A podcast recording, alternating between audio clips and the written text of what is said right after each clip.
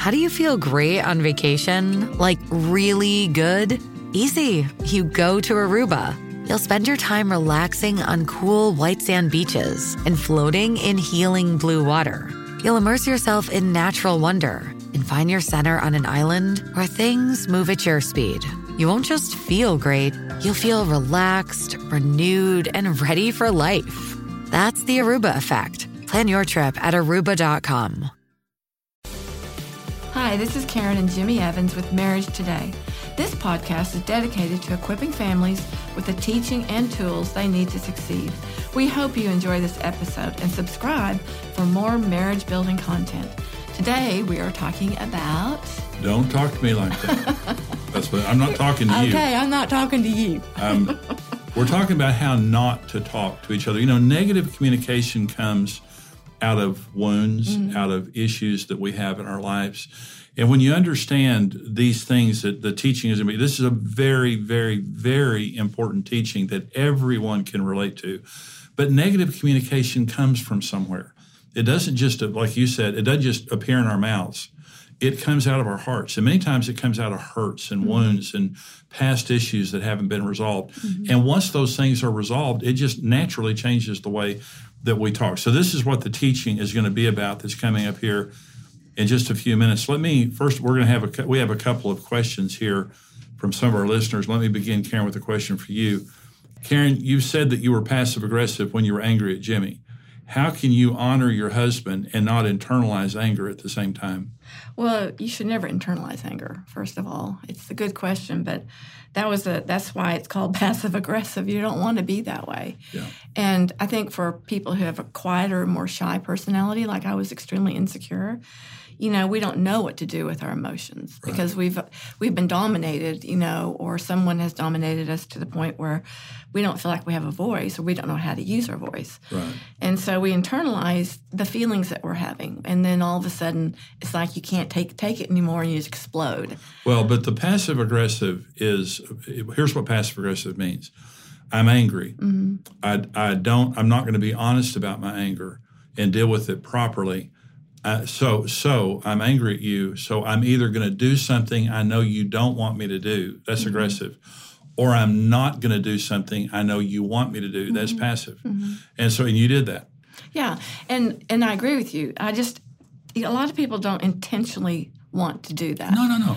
And so it's not like, that's a formula and I need to not do that. It's something, when you're caught up in the moment of an argument or how your feelings are hurt, you know, it's like...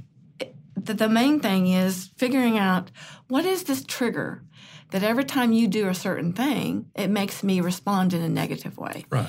And so it kind of comes back to what we've been saying about our hearts, you know, and I had to just realize I wasn't healed from my past. You know, I had to realize that there were still things that you could say that would remind me of my past that just really hurt my feelings, or I would hurt your feelings from your past. Right. And so I think it's, too, along with what we're saying is, go to the Lord and have him start showing you things. Have the Holy Spirit start showing you things about yourself that maybe you're not even aware of. Yeah. You know, because I know what helped me get healed was I would read the scriptures of the fruit of the Holy Spirit, and I thought, okay, the anger thing is probably not good.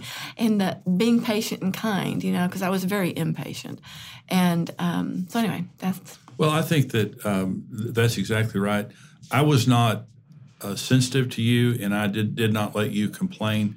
Allowing your spouse the right to complain vents a lot of anger. And when you don't feel as though that you can share with your spouse without paying a price, it causes anger to build up. And you really need to go to counseling. If you've got that much anger in your marriage, you need someone to help you coach you through speaking. I think you have a question for me, Karen. I do. My wife and I are so different. I understand she doesn't have the same needs as me, but she's disappointed me so much I don't want to try anymore.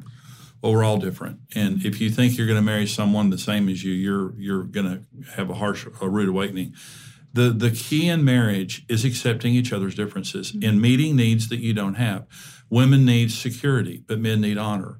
Women need soft, non-sexual affection. Men need sex. Women need communication, open and honest communication. Men need to be friends with their wives. We're just completely different. And see, the problem that happened, this happened with us, Karen, the problem that happens is we're attracted physically. We get married, And then we realized how different we are, and we began to accuse each other. And there's a battle, is the old saying that, the point in marriage is to become one, and the question is, which one? Well, the man's trying to make his wife conform to his needs. The woman's trying to make her husband conform to her needs, and neither one of them is respecting the other. And this is what we did. And you have to get to a point that you realize women need security. They need open and honest communication. They need affection, and they need leadership. Not to be dominated, but to be the loving leader. Men need honor. They need sex. They need to be friends with their wives. They need domestic support. Those are our basic needs. But there are many other differences that we have beyond that. You have to respect each other and go into each other's worlds on a regular basis and meet a need that you don't have. Let me tell you, why, one of the reasons, Karen, that God made us that way is to keep us from being a bunch of selfish slobs.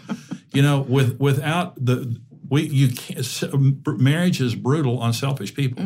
Selfish people should live by themselves in a tent in the desert or something. But when you're married to a selfish person, they just don't care. They don't care if you get your needs met or not. So marriage literally kills the spirit of selfishness, and we flourish with a sense of selflessness and a servant spirit. Well, we hope that that's been helpful to you. If you haven't subscribed, please do that. Leave us a review. We'd love hearing from you. Now we're going to go to the teaching on Don't Talk to Me Like That.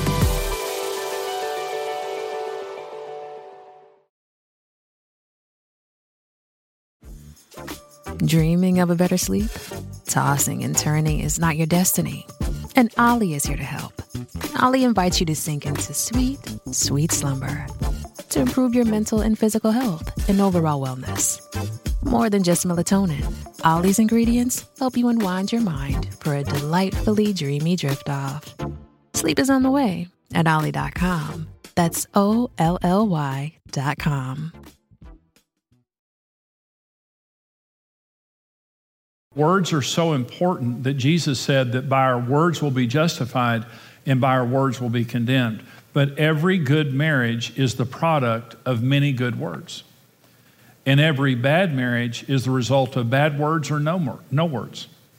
You have to speak a lot of good words to create a good marriage. Well, you fell in love because you said good things to each other. You always do. And so you're careful, you're patient, and you speak very premeditatedly to bring a right result. And when we secure the relationship, and life happens, many times we get into some bad habits and things like that. But the words that we speak create our home. God created the world with his words, and we create our world with our words. We really do. The atmosphere of our home is created by the words that we speak or don't speak. And so when you find a loving home with a good, intimate marriage, you're just looking at a home where there's a lot of loving words that are spoken, healthy communication, positive communication. But when you come into an angry environment or dysfunctional environment, you have certain things that are present. And I want to talk about the five main roots of bad communication in marriage. Now, we're going to talk about roots and fruits. We're going to talk about the root issue, but then because this root exists, how it manifests itself within our marriage so that we can be healed, so that we can change certain things and have functional communication. The number one root of negative communication in marriage is iniquities and negative role models, okay? Now, we learn from our parents, when little children are growing up, the recorder is going, you wish it weren't, okay? But the recorder's going, Parents are the most profound influence on children, period. Children are profoundly influenced by their parents. But when you're going through conflict, children are learning to go through conflict. When you're dealing with each other's differences or dealing with other people, they're listening to what you're saying. And we have a tendency to do what our parents did, even if you don't like it. My dad was a finger snapper. And when he got mad at us, he called us little man, little man. My brothers and I call each other little man. His little man. I hated that. And when my dad snapped his fingers at me, I thought, I hate getting, a finger snapped at me. When our children were born, when Julie, our daughter, she was the firstborn, and she did something one day, and I went, hey, it just went off. I mean, I didn't think about it. I didn't try to make it happen. And I thought, what are you doing here? And so here's the answer for iniquities and bad role models. When you look into your past, maybe your recent past or your distant past, and you realize you have that iniquity, you recognize it. Another way to say this is, if I have a bad way of talking, where did this come from? How did I develop this? Did my father do this? Did my mother do this? Did my friends do this? Have I seen this in the movies? Where did I get this? And I've got to admit it and call it what it is. It's wrong. You know, hatefulness is wrong. Meanness is wrong. Sarcasm is wrong. Silence is wrong. Punishing my spouse with silence or just not talking. Those things are wrong. And the second thing is, forgive the person that did it to you. If it's your mom and dad, whatever, you forgive that person. But see, it's like this. How does something bent become straight? And I'll answer the question. By submitting it to Jesus. Jesus said, when the Holy Spirit comes, he will lead you into all truth. Okay. The day that Karen and I almost split up, I woke up that morning and I read John 16, and Jesus said, when the Holy Spirit comes, he will lead you into all truth. I told Karen, Karen stood up to me that night, told me she didn't want me to play golf, began to complain to me. She was righteous about it, but she was standing up to me. I told her to get out of the house. I went in the living room, and I sat down and I said this, Holy Spirit, teach me how to be a husband. And everything I teach men today is what the Holy Spirit taught me. He can teach you anything. And when I don't know how to talk. I didn't know how to talk. I was terrible communicator. Holy Spirit, teach me how to talk. And here's what happens.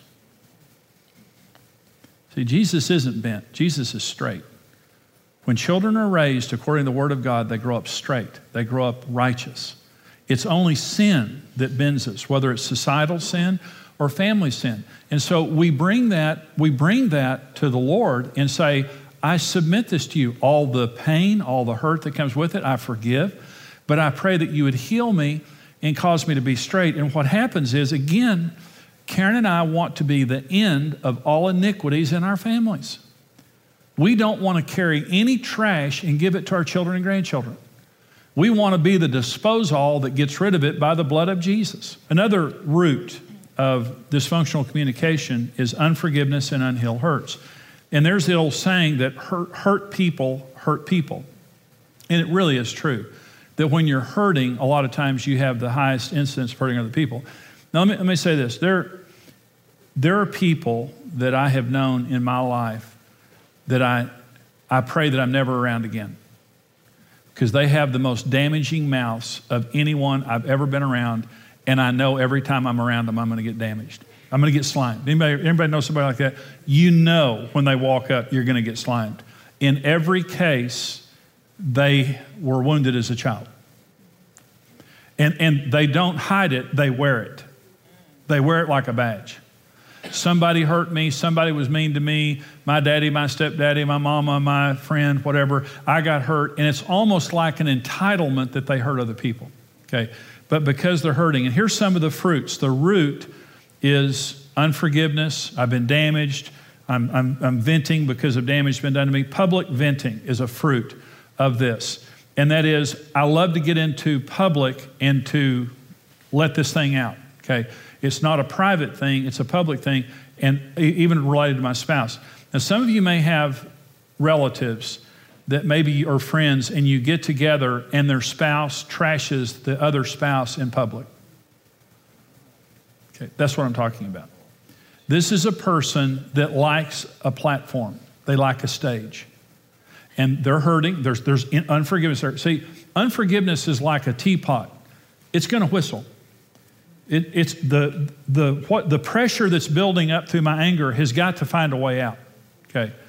Whether it's self-harm or harming somebody else or whatever I say. And so what this is this is a venting of this unforgiveness and of this thing that's going on inside of me. And here's the standard. We always honor each other in public. And again, this goes back to maybe your mom does this to your dad, or your dad does this to your mom, or your friends do this or whatever. If I've got something to say to Karen, I'm going to say it to her in private. But I'm not going to wait till we get in a public place to begin to trash her or anybody else. Another fruit now of this root is passive-aggressive behavior. Now, here's what passive-aggressive behavior is. Again, when we have a problem with someone, we walk up to that person and say, hey, love you, I need to talk, there's something bothering me. That's the functional way to deal with it. Passive-aggressive behavior means two things. I'm not going to do something for you I know you want me to do. And I'm going to do something I know you don't want me to do. Okay. So I know that you have certain needs that you want to have met. I'm not going to meet them. I am passively being aggressive with you. I'm not being aggressive with you in the sense that I'm coming up and saying, you're ugly and your mama dresses you funny. You know, that's aggressive. That's frontal. I'm coming to you and I'm saying, to you something I know you don't want me to say. I'm going to do something I don't know. I know you don't want me to eat chips in bed, so I'm going to bring them all to bed. And I'm not going to say a word about it because I just know it annoys you. I'm not going to do something I know you want me to do. I'm going to do something I know you don't want me to do. And what I'm trying to do is get back at you. And again, it's dysfunctional. It's not honest. It's not the right way to behave. And again, it's something that you may have been trained into.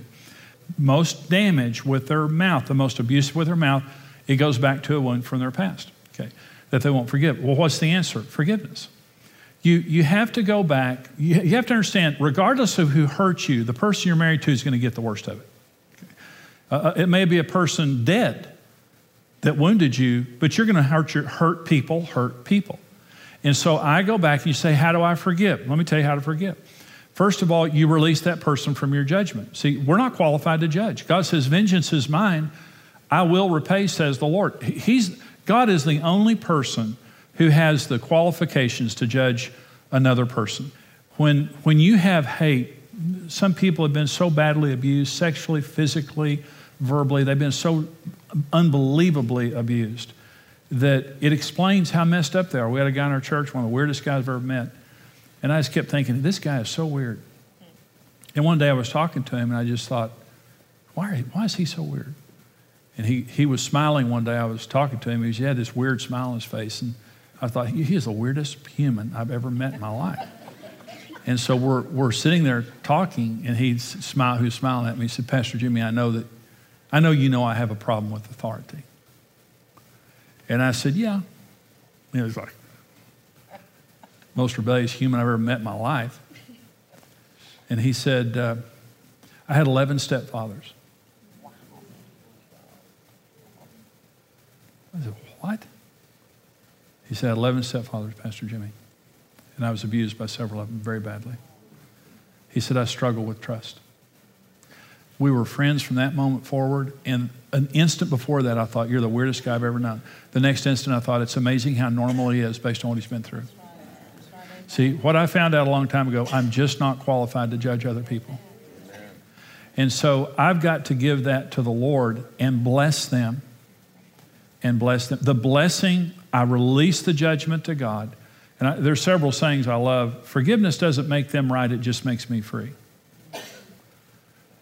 And until we let our past die, God won't let our future live. And I like that. And when we go back into our past, all of us have been hurt. But we have to come to a place that we stop letting that anger reside within us and hurt other people through us. Maybe our spouse hurt us. Maybe it's an ex-spouse that hurt us, whatever. The fruits of that, though, are all kinds of bad stuff. So we have to get that out. Another root is insecurity. And our security should be in God. Every person's insecure, I believe. I don't think there's anyone that doesn't deal with some level of insecurity. When we got married, Karen and I were both insecure, but Karen was outwardly insecure. And the fruits of that, first of all, lack of affection and giving. I could not be verbally affectionate with Karen when we first met, physically either for that matter. And it was mistraining, number one.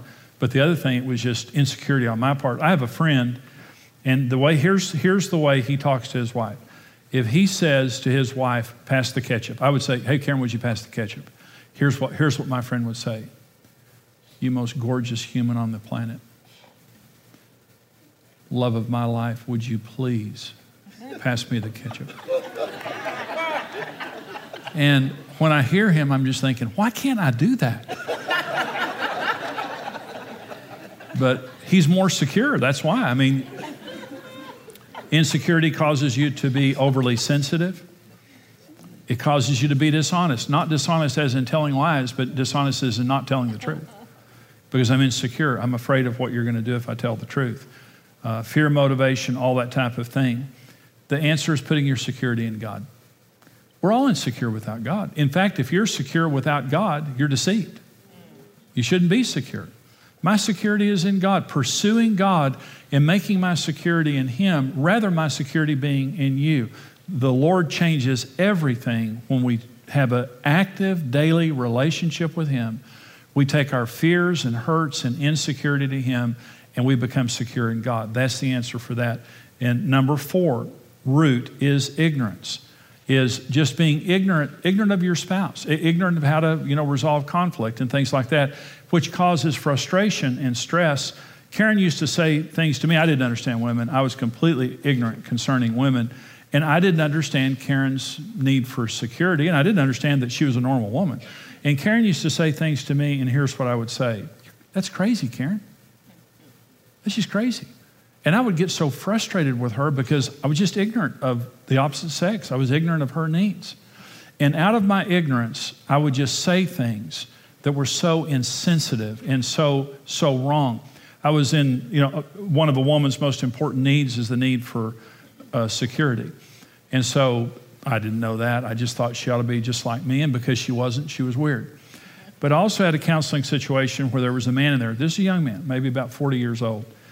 And this man and woman were in for counseling, and they had had a lot of fights, a lot of real severe fights, and because she wouldn't give him sex.